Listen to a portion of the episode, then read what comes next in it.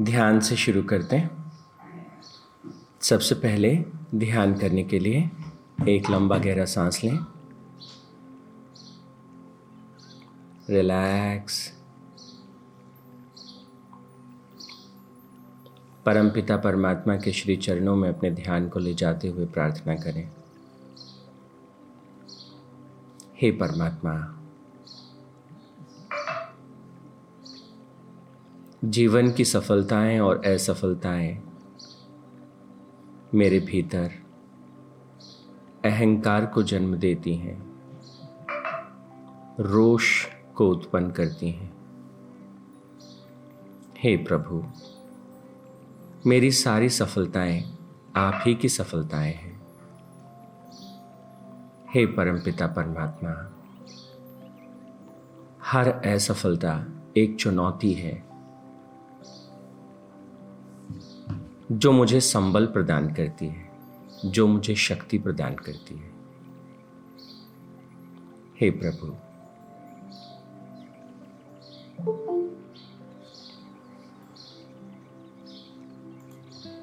हे परमपिता परमात्मा, आशीर्वाद दें कि मैं अपने अहम भाव को छोड़ता चला जाऊँ। हे प्रभु, मेरी बुद्धि, मेरी कर्मठ था, मेरा परिश्रम सब आपके द्वारा है, आपकी शक्ति से है।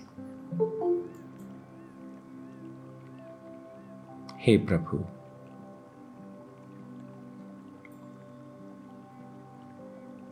मेरा संपूर्ण अस्तित्व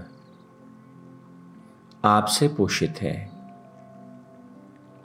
और मेरे द्वारा किया गया हर कर्म आपके द्वारा दी गई शक्ति से संभव है। हे परमपिता मेरा अहम का भाव सदा के लिए मिट जाए। मैं सब में खुद को देख सकूँ और खुद में सबको देख सकूँ। ऐसा आशीर्वाद मुझे दीजिए। हे परमपिता परमात्मा, मैं सबके लिए जी सकूँ और सब में आपको देख सकूँ। ऐसा आशीर्वाद मुझे दीजिए। हे प्रभु जीवन से सारे दिखावे मिट जाएँ, सारे आडंबर हट जाएँ, शुद्ध रूप में आत्म रूप में आपका सेवक होकर मैं अपने कर्म को करता चला जाऊँ ऐसा आशीर्वाद मुझे दीजिए। हे परमपिता परमात्मा चाहे कोई छोटा हो अल्पज्ञानी हो अज्ञानी हो। मैं सबकी सेवा करता हुआ, सबके काम आता हुआ, सबके जीवन को ऊपर उठाता हुआ, आपके पथ पर, आपकी राह पर आगे चलता चलो, ऐसा आशीर्वाद मुझे दीजिए। ओ शांति शांति। शांति ही। ओम तत्सत परमात्मा ने नमः।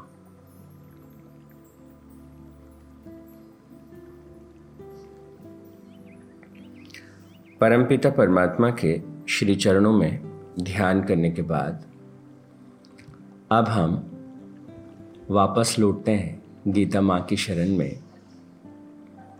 अठारहवें अध्याय के अठहत्तरवें श्लोक पर हम बात कर रहे हैं। चारों पुरुषार्थों के विषय में हम बात कर रहे हैं। धर्म पुरुषार्थ, अर्थ पुरुषार्थ और काम पुरुषार्थ पर हमने थोड़ी सी बात की। थोड़ा और इसे समझते हुए आज के सत्र में हम थोड़ी सी और गहराई लेने का प्रयास करेंगे। जानेंगे कि जीवन की साधना में कैसे हम आगे बढ़ें। कैसे हम जीवन के उस परम आनंद को अपने भीतर खोज लें, ताकि बाहर के सारे भटकाव मिट जाएँ।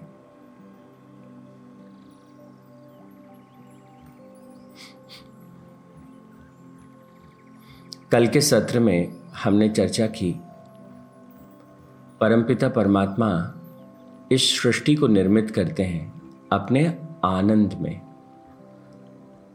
और चारों तरफ़ पूरी प्रकृति, पूरा अस्तित्व परमात्मा का आनंद है। हमने कहा कि कल प्रेम जी के प्रश्न पे बात हुई। अनकंडीशनल लव किसे कहते हैं? तो हमने जाना कि व्यक्ति जो है,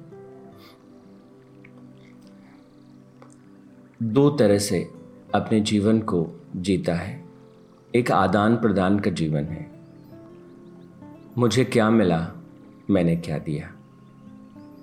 कल के सत्र में तन्वी मैम ने एक प्रश्न रखा था और आज हम उस प्रश्न को थोड़ा सा और समझने का प्रयास करेंगे। मैम ने कहा कि, सर, प्रेम हमारा स्वभाव है, लेकिन परिस्थितिवश किसी व्यक्ति से पहले प्रेम रहता है और फिर कुछ कारण से वो धीरे धीरे स्वाभाविक रूप से कम होने लगता है? अगर हम इस विषय को थोड़ा और गहराई से समझें,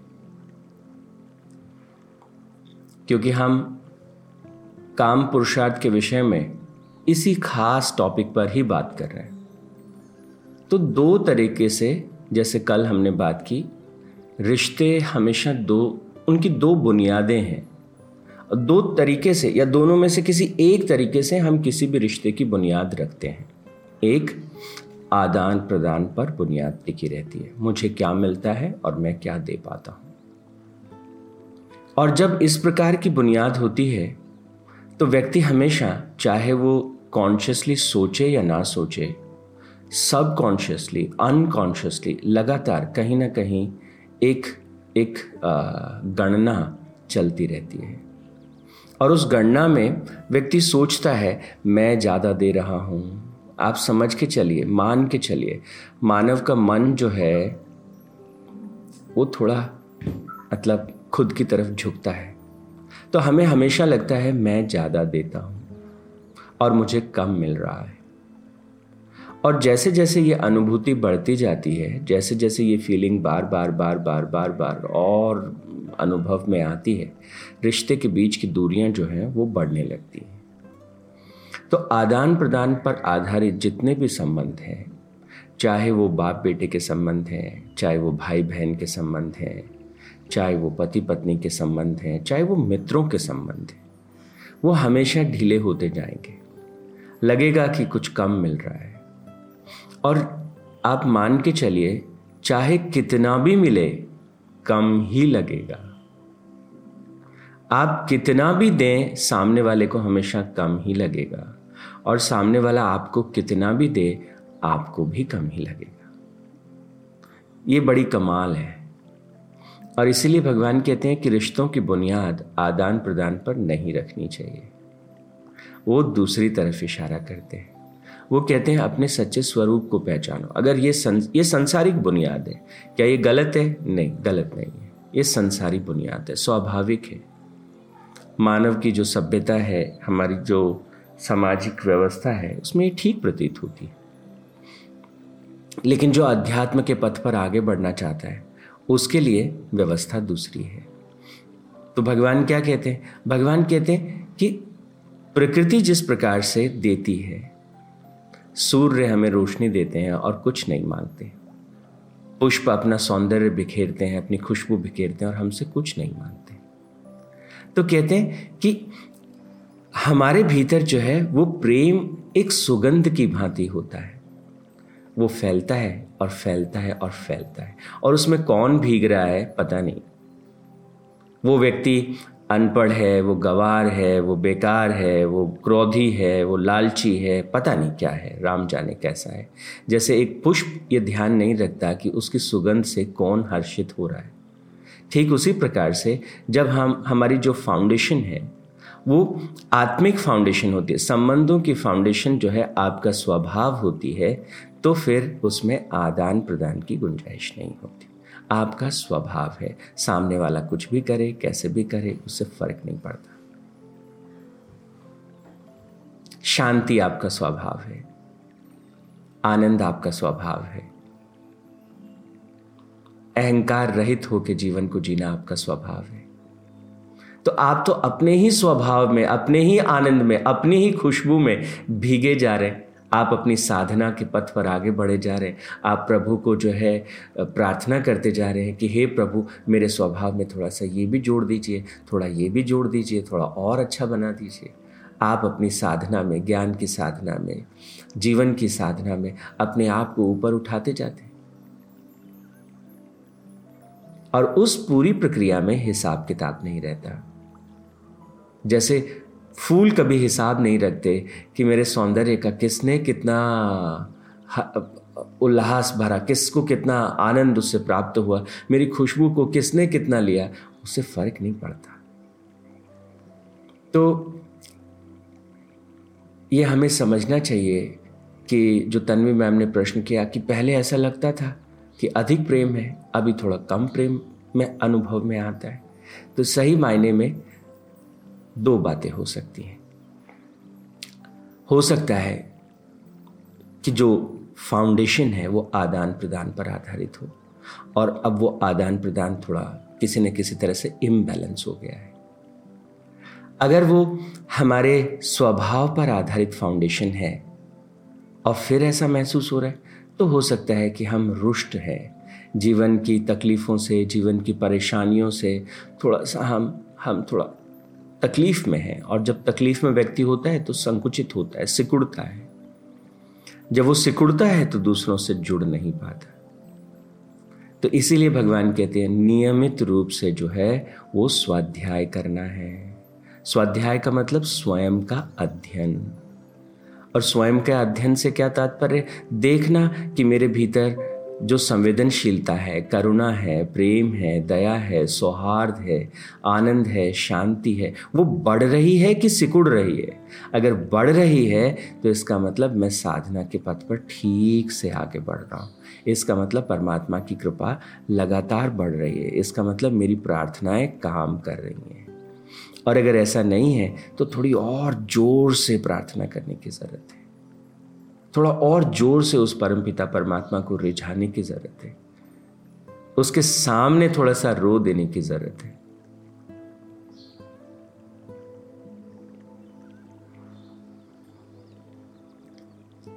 तो इस प्रकार से थोड़ा सा इस, इसको हम थोड़ा और आगे एक एक एक एक पॉइंट को लेते हैं।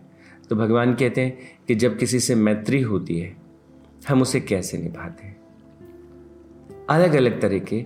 तो हम जब दूसरों से जुड़ते हैं, मैत्री एक एक एक डायमेंशन है उसका। कैसे हम उसकी साधना करते हैं? तो हमको ऐसा लगता है कि मैत्री में दो चीज़ें होती है। एक आप होते हैं और एक आपका मित्र होता है। ऐसा प्रतीत होता है। तभी तो मैत्री घटित होगी, है ना? लेकिन गीता माँ की शरण में जाएँगे और समझने का प्रयास करेंगे तो ऐसा है नहीं। वो कहते हैं, मैत्री तुम्हारा स्वभाव है। तुम्हारा स्वभाव है। तुम पंछियों के साथ जो है, ये मैत्री भाव रख सकते हो। तुम वृक्षों के साथ इस भाव को रख सकते हो। तुम धरती माँ के साथ इस भाव को रख सकते हो। परमपिता परमात्मा के साथ भी इस भाव को रख सकते हो। तो ये तुम्हारा भाव है। क्या ये भाव आपके भीतर लगातार बढ़ता चला जा रहा है? तो ये ये जो आखिरी श्लोक है गीता माँ का, ये श्लोक हमें क्या कहता है? ये हमें एक पैमाना देता है, ये एक हमें स्केल देता है। देखो, ये सब चीज़ें तुम्हारे जीवन में घटित हो रही हैं, इसका मतलब गीता तुम्हारे जीवन में घटित हो रही है। वो उतर रही है हमारे जीवन में। वो ज्ञान हमारे जीवन में खिल रहा है, फूल रहा है, पल रहा है।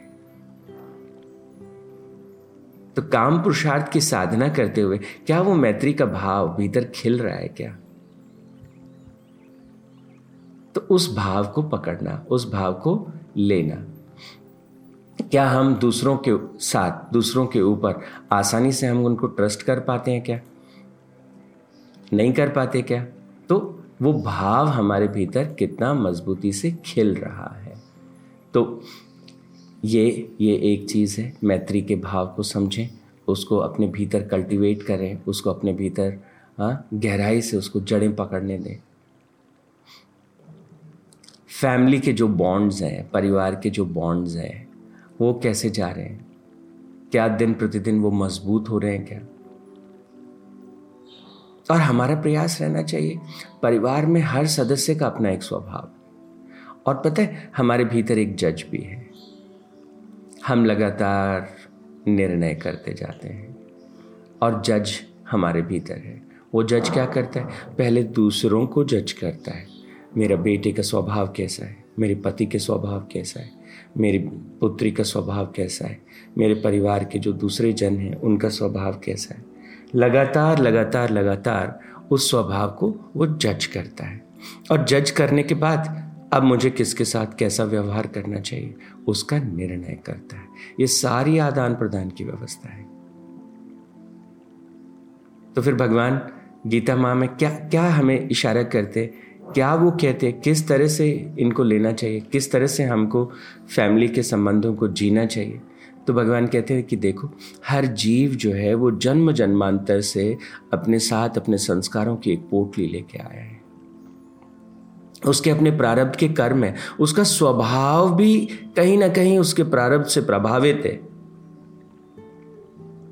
अगर वो क्रोधी है अगर उसमें कुछ दूसरे उसमें स्वार्थ है उसमें ईर्षा है अगर इस तरह के कुछ वो हैं और आप इन इन गुणों से आ, को देख करके और आपको लगता है कि नहीं ये तो बेकार तो अगर वो एक एक एक भाव जो है वो एक एक एक एक तिरस्कार का भाव अगर भीतर पैदा होता है तो कहीं ना कहीं वो कहीं चोट करता है।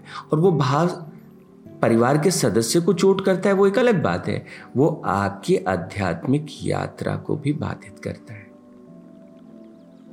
इसलिए परमात्मा कहते हैं, इसलिए वो कहते हैं कि परिवार के सारे सदस्यों के ऊपर आप अपने आप को उड़ेलते जाओ। आप अपने आप को उड़ेलते जाओ। ये आपकी साधना है, ये आपके लिए है। बिना किसी हिसाब किताब के अपने आप को उड़ेलते जाओ। और धीरे धीरे धीरे इस उड़ेलने की प्रक्रिया में आप अनुभव करेंगे कि आपका अहंकार कहीं खो गया है। आपका अहंकार कहीं मिट गया है। और उड़ेलने की इस प्रक्रिया का यही प्रसाद है। आपका अगर अहंकार पिघल गया है तो आपने परमपिता परमात्मा को अपने भीतर पा लिया है। फिर उस गहन शांति को, उस गहन आनंद को आपसे कभी कोई छीन नहीं सकता। तो दूसरों पर जब आप करुणा करते हैं तो कहीं ना कहीं आप अपने पर करुणा कर रहे होते हैं। दूसरों के प्रति जब आपके मन में प्रेम है तो कहीं ना कहीं आप अपने भीतर प्रेम के उस झरने को थोड़ा सा खोल रहे होते हैं।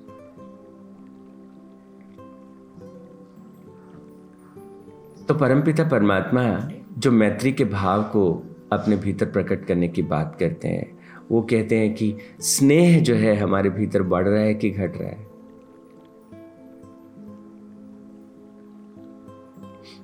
इन डायमेंशंस को बहुत बारीकी से हमें देखते चले जाना चाहिए। हमें, भले ही हमें ऐसा लगता है कि जीवन में धर्म की एक साधना है जीवन को कैसे जीना है? अर्थ की एक साधना है कि जो उपयोगी वस्तुएँ हैं, उनको कैसे जुटाना है। आनंद को कैसे पाना? आनंद की एक साधना है और फिर इन सबसे परे मुक्ति की एक साधना है।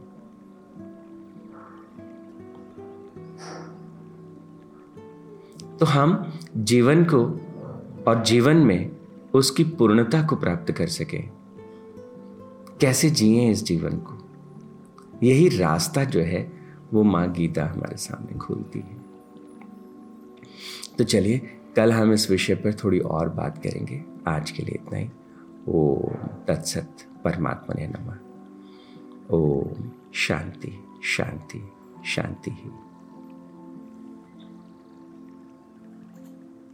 Oh.